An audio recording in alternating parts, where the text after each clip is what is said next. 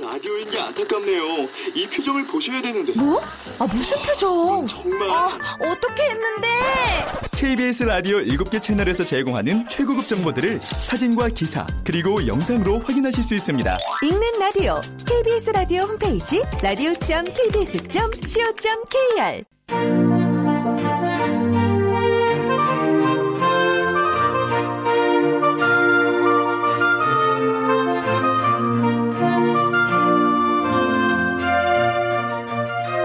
라디오 문학관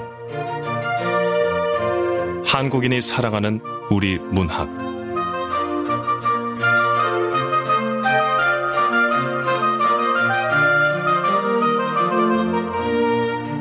안녕하세요. 아나운서 태희경입니다. 라디오 문학관 오늘 함께 하실 작품은 황현진 작가의 우산도 빌려주나요입니다. 황현진 작가는 장편 소설 죽을 만큼 아프진 않아로 제16회 문학동네 작가상을 수상하며 등단했고 중편 소설 달의 의지를 발표했습니다.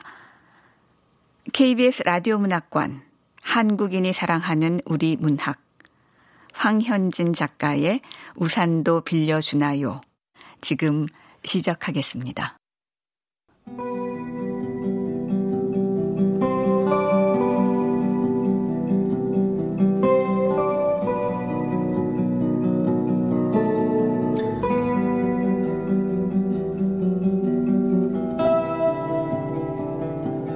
우산도 빌려주나요?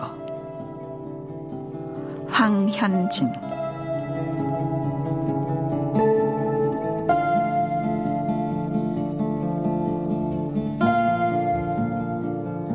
그녀는 엄마를 마중 나가고 싶지 않았다. 날씨가 나쁘다는 게 첫 번째 이유였다. 태풍이 올라오고 있다는 소식이 하루에 서너 번씩 꼬박꼬박 전해졌다.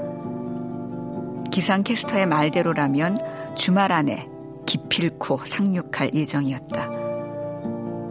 거리는 혹시 모를 수해를 대비하느라 소란했다. 가게들은 차양을 펼쳤고 천변에는 통행금지 표지판이 세워졌다. 행인들은 우산을 지팡이 삼아 걸었다. 그녀는 집으로 가는 버스를 기다리다 말고 세일 중이라는 문구에 홀려 커다란 의류 매장에서 사지도 않을 옷을 고르는 중이었다.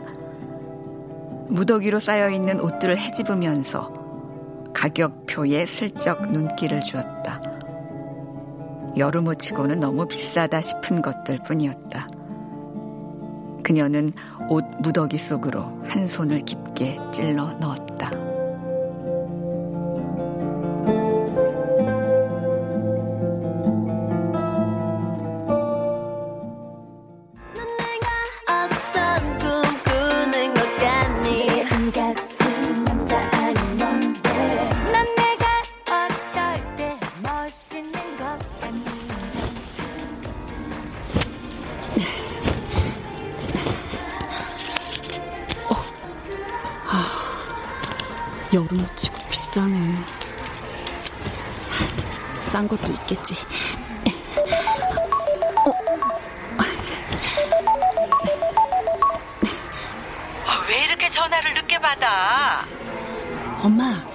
내가 지금 밖이라. 아, 뭐라고?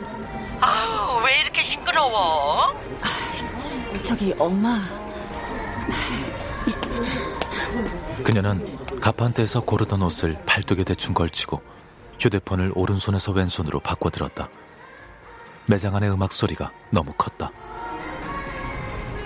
아유, 참. 아, 또 밖이야? 엄마는 참. 저기 피팅룸이 어디예요? 저쪽에 있습니다. 아, 네.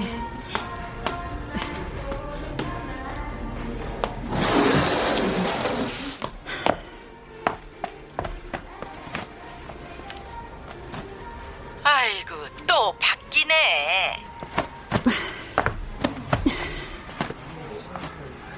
그녀는 커튼을 다시 여미고 바닥에 옷을 던진 후 그 위에 털썩 주저앉았다.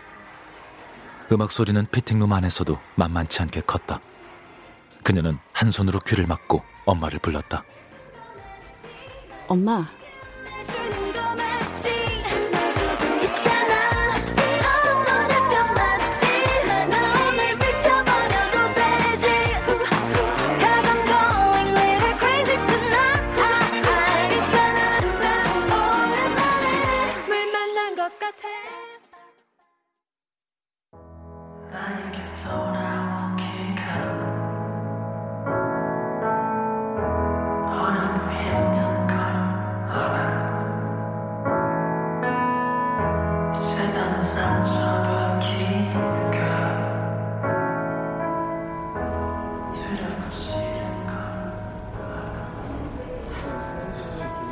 엄마, 여름 지난 뒤에 오는 게 어떠냐고. 이번 주 금요일 그 후로는 널 보러 갈 시간이 없어. 전혀. 엄마, 그래도 여름 지난 뒤에 오면 좋을 것 같아. 아이고, 자고로 엄마라면은 딸이 어떻게 사는지 1년에 두어 번은 봐둬야 하지 않겠니? 엄마, 요즘 내가 좀 바빠서 그래. 내가 시간이 없어서 그래. 나 바빠질 거야. 그녀는 엄마의 말을 믿지 않았다. 어떻게든 엄마의 방문을 늦추고 싶을 뿐이었다. 게다가 엄마는 마땅히 직업이라고 할 만한 일을 가지고 있지 않았다. 바빠질 일이라는 게 전혀 없었다. 엄마, 이번 주는 내가 바쁘다고. 아, 어떻게든 엄마를 못 오게 해야 돼. 그러려면 최대한 다정하게.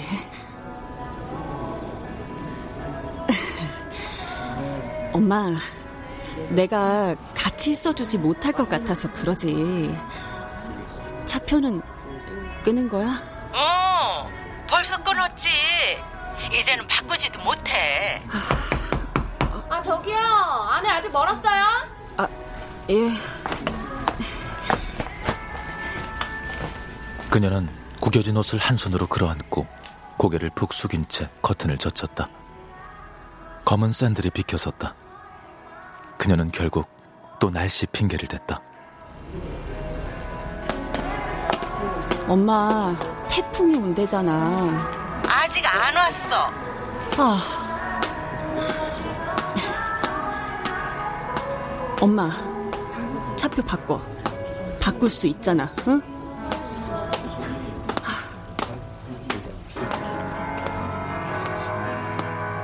출입구 쪽은 매장 안보다 훨씬 시끄러웠다.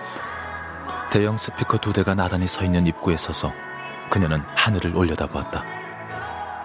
태풍은 아직 당도하지 않았지만 바람이 거세게 불었고 어두운 구름은 빠르게 움직였다.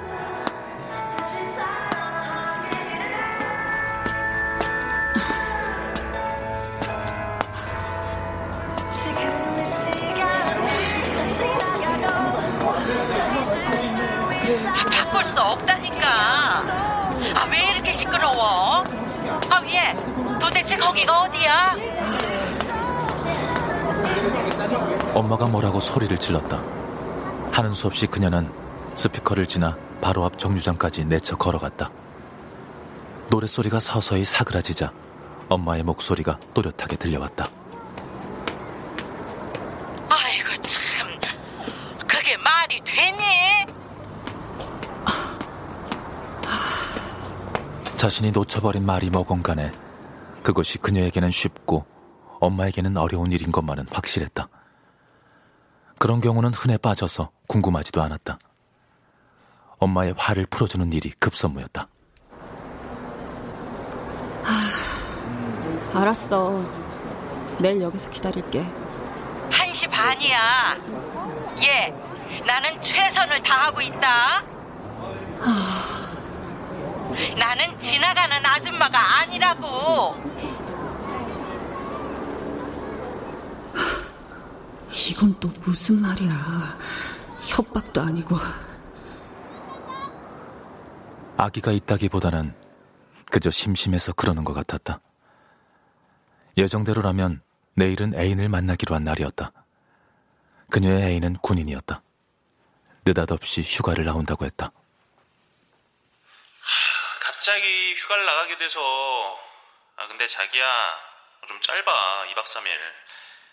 딴 거 안 하고 자기 집에서만 머물 건데 괜찮지? 일방적인 통보였지만 굳이 거절할 필요가 없었다. 그녀 역시 오랫동안 애인을 기다려왔기 때문이다. 그런데 느닷없이 엄마마저 막무가내로 딸의 집에 오겠다고 알려온 것이다. 엄마는 딸에게 애인이 있는지조차 몰랐다. 어, 내일 봐. 어, 잠깐만요. 같이 좀 가시죠. 예? 무슨...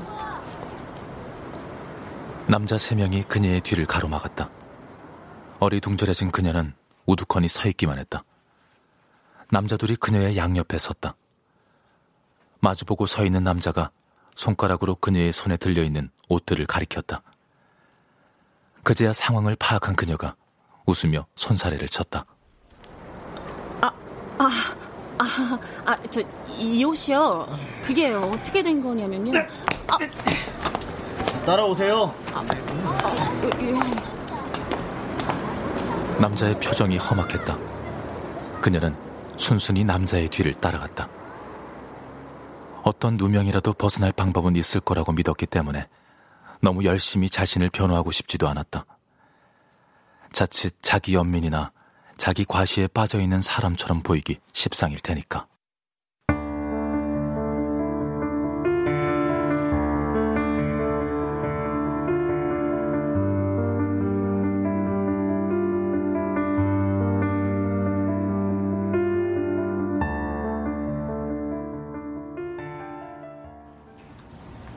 예상과 달리 그들은 그녀의 말을 믿지 않았다.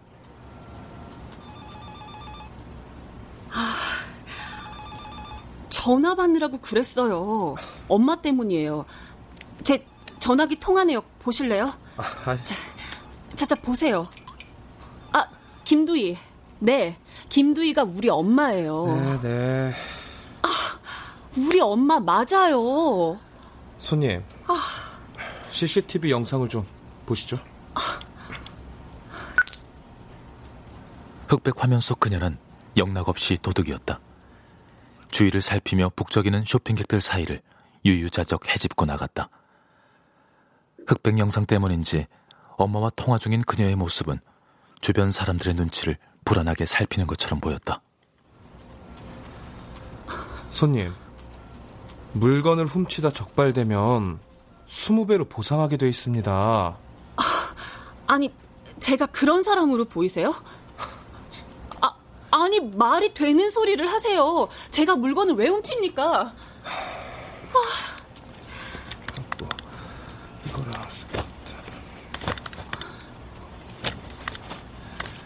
아, 다 해서 23만 8천 원이고 곱하기 20을 하면 그녀는 계산대 위에 쌓인 옷들을 쳐다봤다. 전부 헌옷 같았다. 남자 직원은 그녀보다 서너 살 어려 보였다. 그녀의 목소리에 날이 섰다. 몇 살이에요? 음, 총 476만. 손님, 476만 원 내고 가시면 됩니다. 제가 그만한 돈이 있는 사람으로 보여요? 그러니 훔쳤겠죠. 아, 돈 없어요. 카드도 됩니다. 제 카드 한도가 얼만지 아세요? 아. 그럼 지금 경찰 부를까요? 경찰 오면 어떻게 되는데요? 일단 연행이죠. 그녀는 잠시 입을 다물고 어찌하면 좋을지 고민했다. 엄마를 생각했고 뒤이어 애인을 떠올렸다. 월요일이 되면 어떻게든 이 상황에 대해 제대로 된 해명을 할 수 있을 것 같았다. 그녀는 지갑을 열었다. 신용카드를 건넸다. 자, 일단 150만 원이요. 나머지는 월요일에 해결할게요.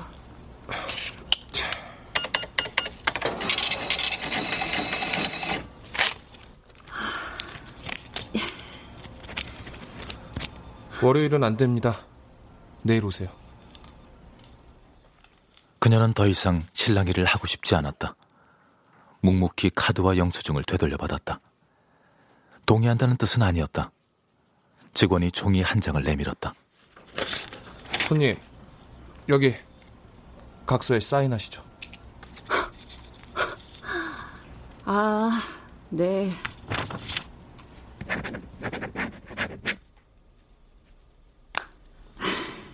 이 남자 직원도 이런 일이 형식적인 절차에 불과하다는 걸 알고 있을 거야.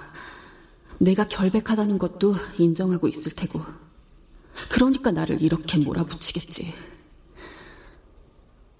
게다가 각서는 법적 효력이 없다는 말을 어디선가 들은 듯도 했다. 그녀는 사인한 종이를 되돌려주면서 잘생기기까지 한 남자 직원에게 조곤조곤 물었다. 나한테 이러면 보너스라도 받아요?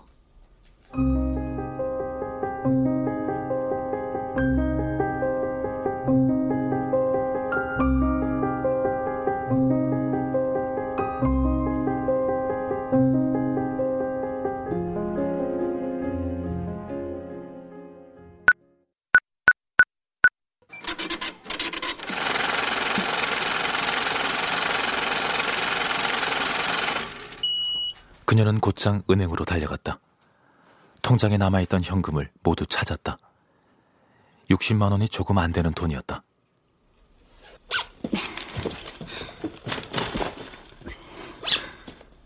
갑자기 지갑이 두둑해졌다. 가방 깊숙한 곳에 지갑을 숨겼다. 백팩을 앞으로 메고 임신부처럼 가방을 감싸 안고 걸었다. 집에 도착하자마자 청소를 했다. 해가 질 때까지 그녀는 애인의 전화를 기다렸다. 전화는 걸려오지 않았다. 아, 왜 전화를 안 하는 거야? 함께 있을 수 없는 사정도 대충 얘기해야 하고, 열쇠를 숨길 만한 것도 알려줘야 하는데, 아. 남자 직원의 말이 머릿속에서 지워지지 않았다. 그러니 훔쳤겠죠.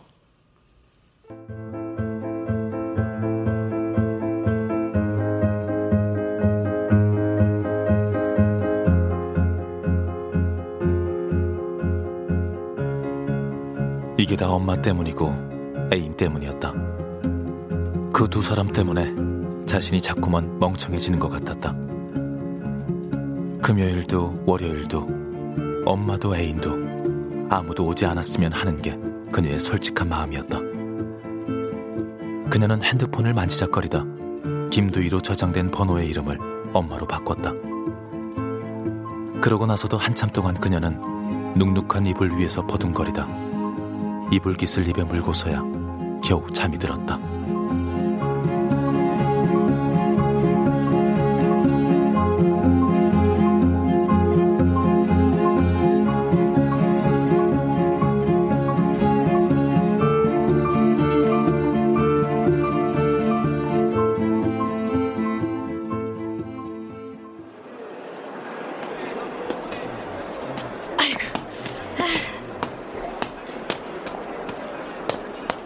딸이 금방이라도 자신을 부를 것 같아서 그녀는 누구보다 먼저 개찰구를 빠져나왔다. 대학을 졸업한 뒤부터 딸은 고향에 자주 내려오지 않았다. 그 즈음부터 딸에게 용돈을 보내지 않았다. 딸이 그러기를 원했다. 그녀는 머지않아 딸이 용돈을 보내올 거라고 지레 짐작했다. 이제 딸의 차례라고 여겼다. 하지만 딸은 그러지 않았다. 아직 그럴 만한 형편이 안 되는 것인지 아예 그럴 마음이 없는 것인지 가늠하기 힘들었다. 섭섭했지만 내색하지 않았다. 인기척이 느껴져 옆을 바라봤다. 딸이 코앞에 서 있었다. 아, 예, 여기. 무슨 가방이 이렇게 무거워? 어이, 왜 가방부터 뺏어가노? 나는 맨 먼저 엄마 라는 소리를 듣고 싶었는데 원래부터 무뚝뚝한 딸이었는지 돌이켜봤으나 잘 기억나지 않았다. 갓난아이였을 때도 딸은 또래보다 울지 않는 편이었다.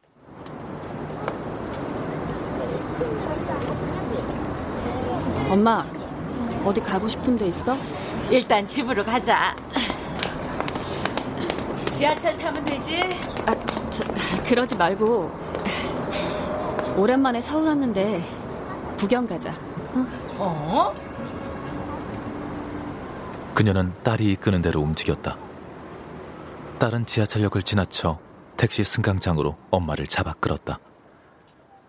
택시를 타자마자 호텔 이름을 댔다. 그녀는 마치 어딘가로 끌려가는 기분에 사로잡혀서 허벅지 위에 올려둔 가방을 세게 끌어안았다. 목적지는 멀지 않았다. 택시에서 내리자마자 그녀의 입에서 저절로 잔소리가 튀어나왔다.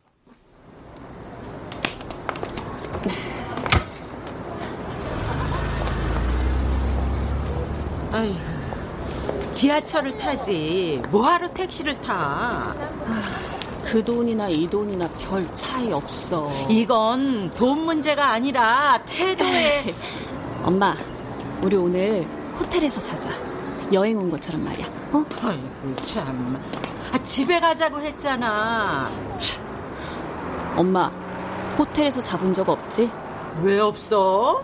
아, 네 아빠랑 신혼여행 가서 잔 적 있어. 그게 언제적 얘기야. 요즘 모텔도 그보단 나. 얘가 왜 이래? 말번새도 영 버르장머리가 없고. 음, 왜 집으로 안 가고? 집에 남자라도 숨겨뒀냐고 쏴붙이고 싶지만 그래 참자. 다 컸다 이거지.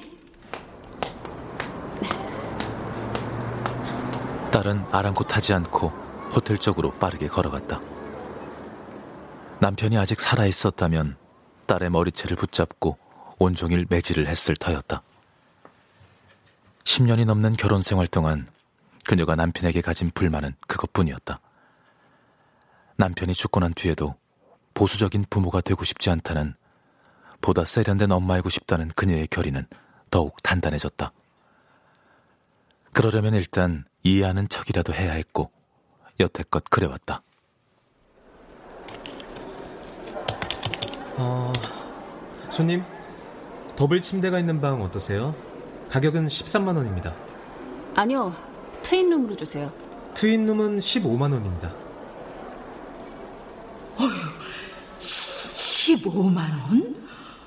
어, 저게 미쳤나? 왜 멀쩡한 집 놔두고 아니 저기 저기 더블로 주세요. 아, 아니에요. 트윈으로 주세요. 자, 15만 원이요? 아이고 얘, 너 왜 이래? 편하게 자면 좋잖아. 뭐? 음? 날 호텔로 데려온 이유가 편하게 자고 싶었어? 어이구, 형평 괜찮나 보네. 이런 못된. 그럼 용돈이나 좀 주지. 딸의 지갑을 보아하니 사는 형편도 그리 나쁘지 않은 모양이었다. 만 원짜리 지폐가 수십 장이었다. 그렇다면 딸의 무덤덤하고 무관심한 태도가 오로지 마음의 문제였다고 생각하니 억울하고 분한 마음이 걷잡을 수 없이 커졌다. 그녀의 속을 읽기라도 한 것처럼 딸이 으쓱거리며 말했다. 자신의 관자놀이를 톡톡 두드리면서 엄마, 이건 태도의 문제가 아니라 IQ, IQ의 문제야.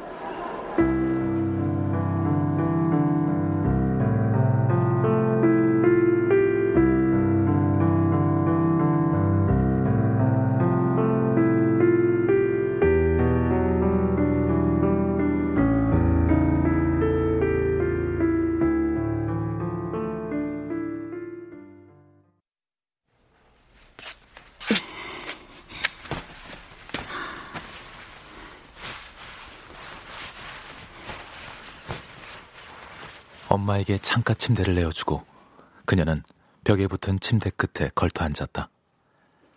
이불에서 바스락거리는 소리가 났다. 두 손으로 이불을 쓰다듬었다. 푹신하고 부드러웠다. 한 번도 덮어본 적 없는 값비싼 이불이었다. 그녀는 곁눈질로 엄마를 살펴봤다. 엄마 역시 이런 이불은 처음 봤을 텐데 엄마는 방 구경에는 도통 관심이 없고 고개를 돌린 채 창밖만 내다보는 중이었다.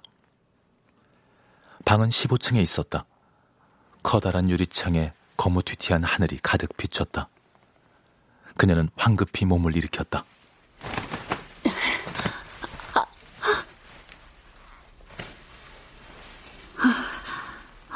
어지러워. 엄마가 이상하게 생각할지 모르니까 나는 지금 아픈 게 아니라 나빠지고 있는 거야. 그러니까 각서에 서명을 하고 순순히 신용카드를 내어준 거지. 어, 어.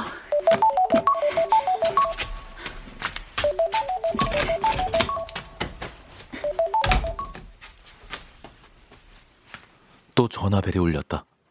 모르는 번호였다. 그녀는 방을 나가서 전화를 받고 싶었으나 그러지 않았다. 대신 화장실에 들어갔다. 엄마의 시선이 따라왔다.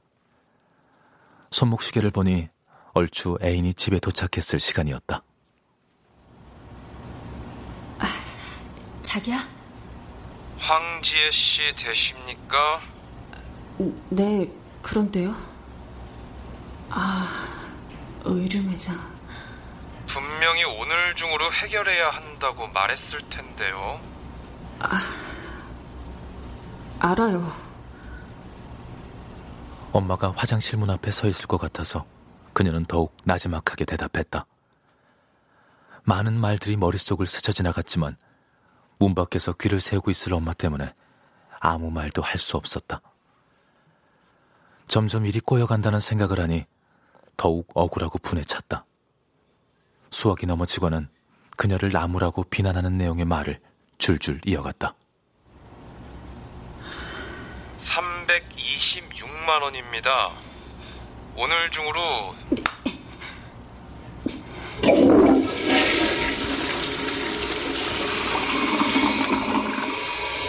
그녀는 더 듣지 않고 전화를 끊었다. 변기의 레버를 눌러 물을 내렸다. 쭈뼛거리며 화장실 밖으로 나왔다.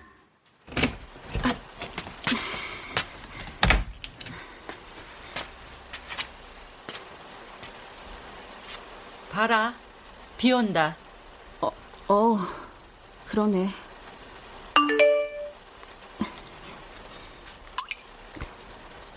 저도 직원에 불과한 사람입니다. 아무리 저를 괴롭혀봤자 소용없습니다. 보너스를 받는다는 문자네. 우산부터 사야겠어. 뭐하러 사? 프런트에서 빌리면 돼.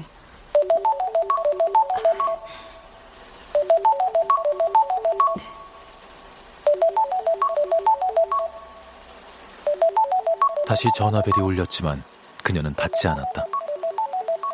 엄마가 그녀의 아래 위를 훑어봤다. 벨소리가 멈출 때까지 그녀의 아래 위를 아주 느긋하게 반복해서 올려다보고 다시 내려다보길 반복했다.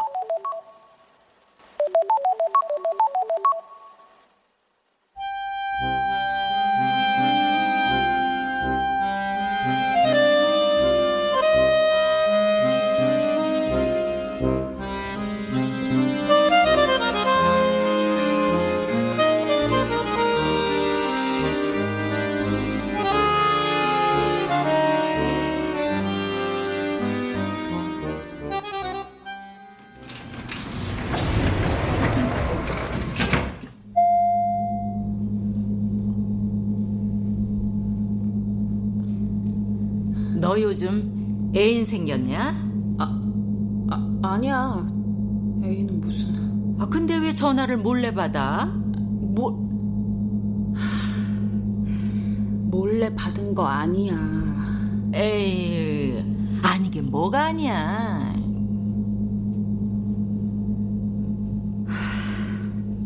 다 이해한다는 표정이잖아. 엄마가 뭘 이해하는데?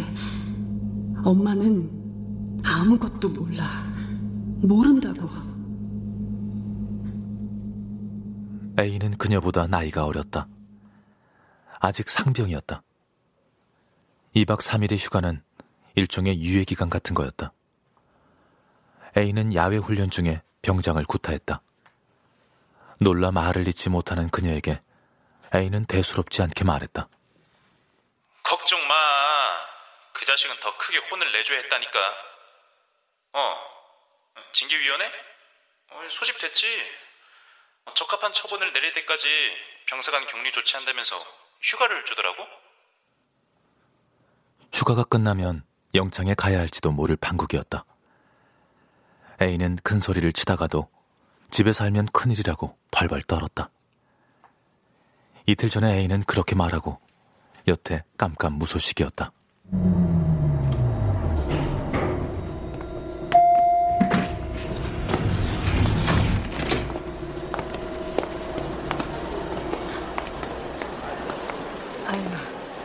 어디 다니려면 우산이 필요할 텐데 호텔에서 우산도 준다고? 주긴 뭘 줘. 빌려주는 거지. 엄마, 저기 쇼파에 가서 좀 앉아 있어.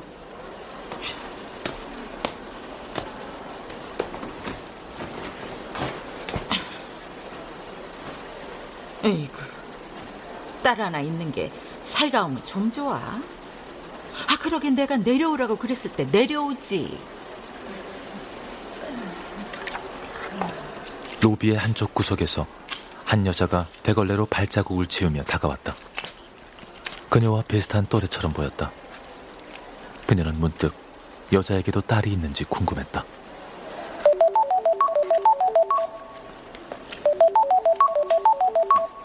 아니, 쟤는 무슨 전화가 저렇게 자주 와? 지나치다 싶을 만큼 자주 딸의 휴대폰이 울렸다. 도대체 누가 자꾸 딸에게 전화를 걸어오는 것인지 궁금해 미칠 지경이었다. 불안한 마음도 적지 않았다.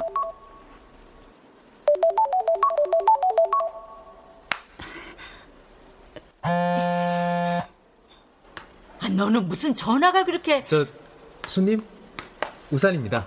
두 개예요. 아유, 하나면 돼요. 뭘 두 개씩이나 주고 그래요. 두 개 다 주세요. 아이고, 하나, 하나면 돼요. 아, 지혜야, 하나면 돼. 그녀의 한 손은 딸의 티셔츠 자락을 꽉 붙잡고 있었다. 그 바람에 딸의 가슴이 두드러졌다. 딸이 허리를 깊숙이 숙이며 그녀의 손길을 부리쳤다. 아, 참, 엄마!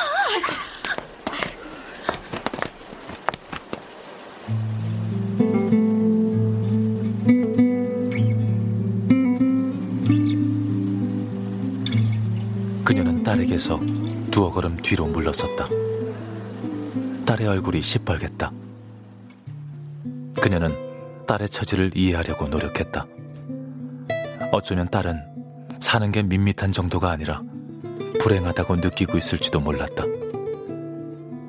딸의 헝클어지고 거친 머리칼이 그 증거였다.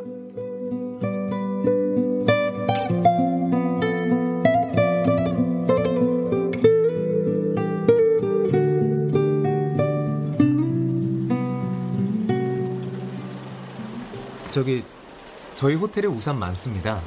아유, 아, 많아도 아유 아끼시는 게 좋아요. 이렇게까지 잘해주지 않으셔도 돼요. 이그 그녀는 곁눈질로 딸을 흘깃거렸다. 딸이 지금 그녀가 하는 말들을 듣고 있는지, 그냥 듣기만 하는 게 아니라 잘 새겨 듣고 있는지 반드시 알아야만 했다. 아무리 혼자라도 타인에게 신세를 지면 안 된다는 것을 가르쳐 주고 싶었다.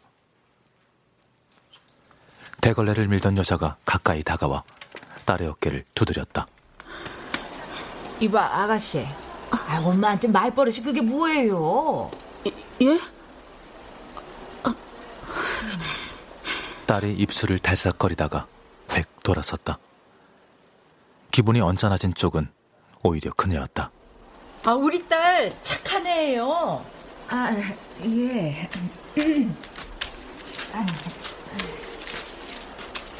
여자는 대걸레를 오른손에서 왼손으로 옮기며 고개를 끄덕였다.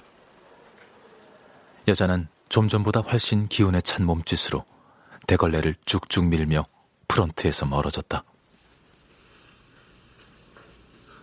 아이고, 이제 혼자서 어떻게 살아갈 계획이세요? 혼자가 돼버려서 얼마나 힘드세요. 남편이 죽었을 때 문상객들의 위로 담긴 말들 앞에서 그녀는 수시로 딸을 쳐다봤다. 우리만 남았구나. 딸은 그녀의 시선을 모른 채 했다. 몇 년 후 딸이 혼자 서울에서 살아보겠다는 말을 꺼냈을 때에도 그녀는 묻고 싶었다. 엄마 혼자 어떻게 살라고? 하지만 혼자라거나 누가 누구를 내버려 두는지 따위의 말들을 입에 올리면서까지 딸의 결심을 뒤흔들 수는 없다고 판단했다. 그녀는 딸의 자립을 지지하고 부추기면서 딸이 스스로 깨우치길 바랐다. 우리는 이미 혼자라는 사실을 말이다.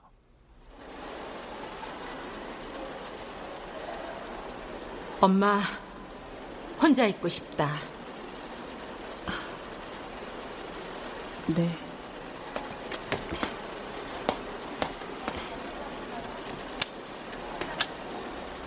딸은 순순히 엘리베이터 승강 단추를 눌렀다.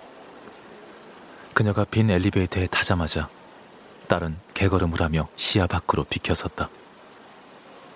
아무래도 딸은 혼자인 게 편한 듯 했다.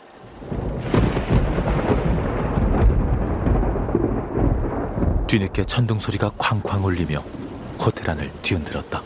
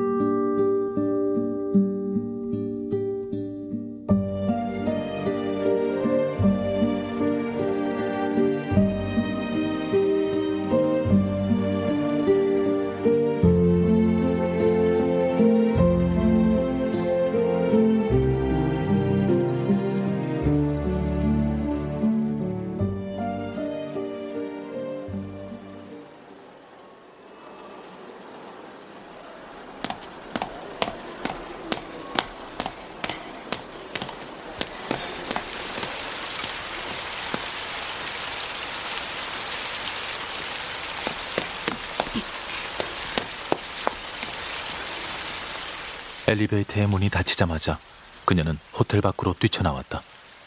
프런트 직원이 쫓아와 그녀의 손에 우산을 들려줬다. 자, 가지셔도 됩니다.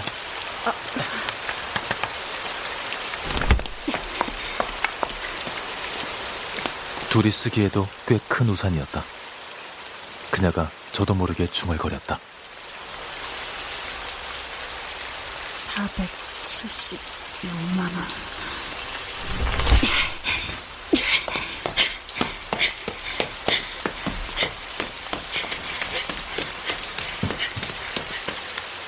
다시 우산을 접고 지하철역을 향해 달렸다.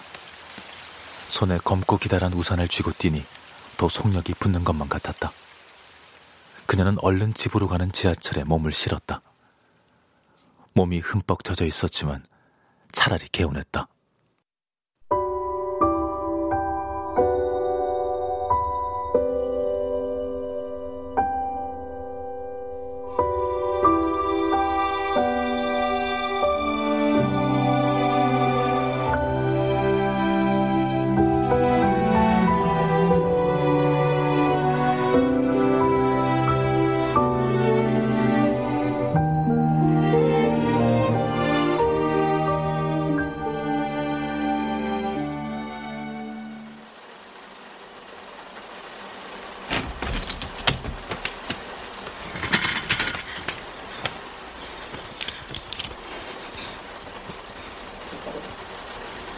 엄마가 왔어. 계속 밖에 있을 것 같아. 전화해. 그녀는 급히 집으로 돌아와 포스트잇의 짧은 메모를 휘갈겼다. 지갑에서 5만 원을 꺼내 책상에 올려뒀다. 어떤 문제건 그녀가 해결할 차례가 되면 늘 돈의 문제로 귀결되었다. A는 그녀에게 5만 원짜리 문제에 불과했다. 476만 원에 비할 숫자가 아니었다.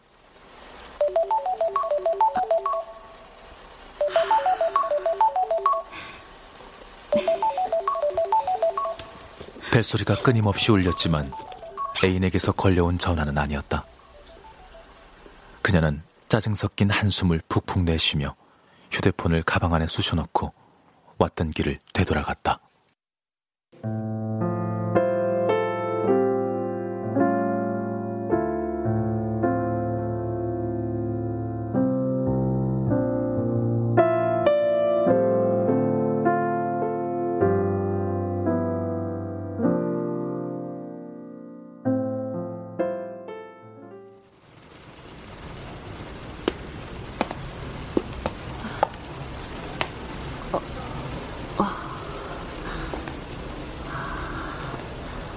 호텔 로비에 들어서자마자 프런트 쪽을 휘 살펴봤다. 우선을 줬던 직원은 보이지 않았다. 한낮에 근무했던 직원들은 모두 퇴근한 모양이었다. 얼추 저녁 시간이었다. 그녀는 서둘러 방으로 올라갔다.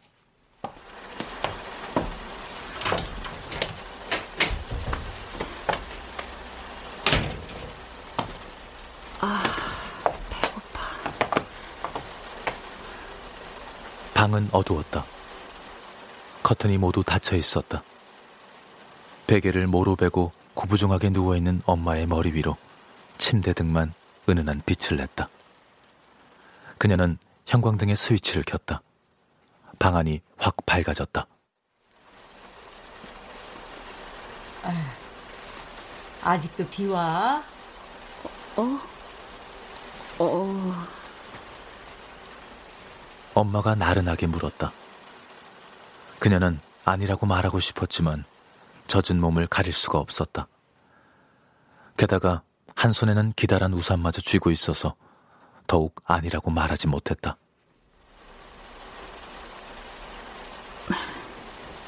더 많이 와. 거봐라. 그게 말이 되니? 그제야 그녀는 어제 엄마가 통화 중에 했던 말이 무엇인지 짐작할 수 있었다. 그렇다면 그건 엄마와 그녀, 둘 중 어느 누구에게도 쉽지 않은 일이었다. 불가능한 일이었다. 엄마, 혼자 있는 거 어렵지만 엄마한테 가는 것도 쉽지 않아.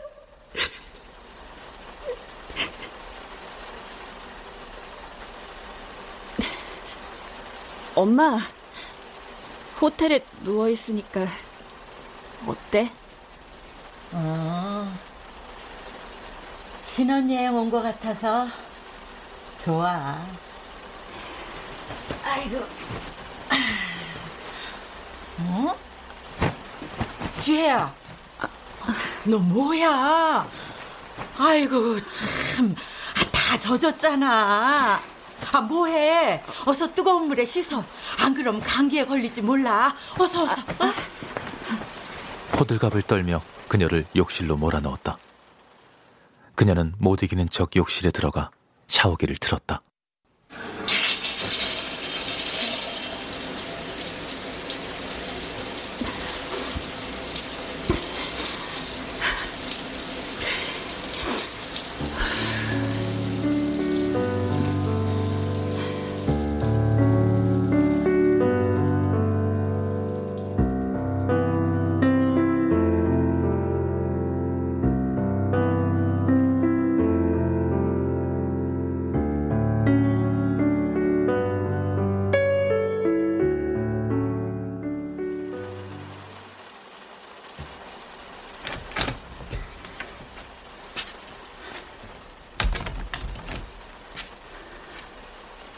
물기가 가시지 않은 몸에 커다란 샤워 타월을 몸에 두르고 욕실 문을 열었을 때 엄마의 목소리가 들렸다.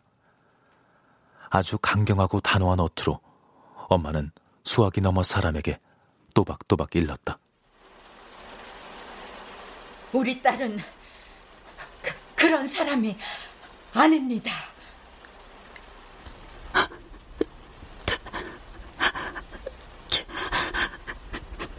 그녀는 온몸이 굳은 듯 욕실 문턱에 서서 꼼짝하지 않았다. 수건이 흘러내리지 않게 팔짱을 단단히 끼고 엄마가 하는 말에 귀를 기울였다. 엄마의 목소리가 더욱 커졌다. 착해 빠진 년은 아니지만 도, 도둑년도 아닙니다. 아주 똑똑해서 그런 짓을 안 합니다.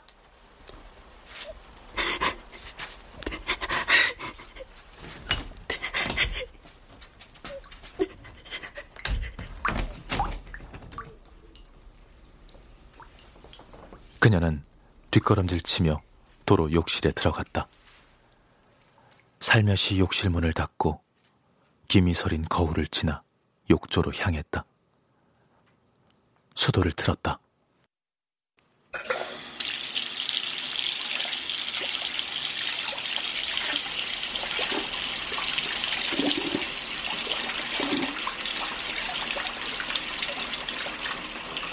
수도를 좌우로 움직여 흐르는 물의 온도를 손끝으로 가늠했다. 서서히 욕조에 물이 차오르기 시작했다. 여태 연락이 오지 않은 걸 보니 A는 오지 않을 모양이었다. 그의 걱정과 달리 일이 잘 해결되었을지도 모르고 벌써 영창에 끌려갔을지도 몰랐다. 집의 문을 잠갔으니 그녀가 걱정할 일도 줄었다. 우선도 하나 받아뒀으니 엄마와 외출도 별 무리가 없을 터였다. 뱃속에서 꼬르륵 소리가 크게 울렸다. 그녀는 욕조에 걸터 앉은 채 엄마를 불렀다. 엄마, 엄마도 씻어.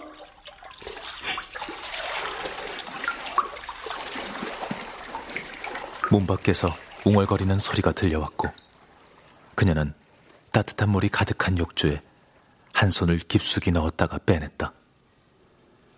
그리고 다시 한번 소리를 질렀다. 엄마, 얼른 들어와 봐. 여기